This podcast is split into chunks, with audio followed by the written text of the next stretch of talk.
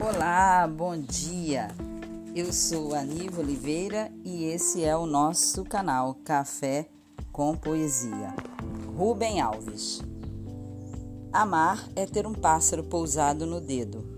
Quem tem um pássaro pousado no dedo sabe que, a qualquer momento, ele pode voar.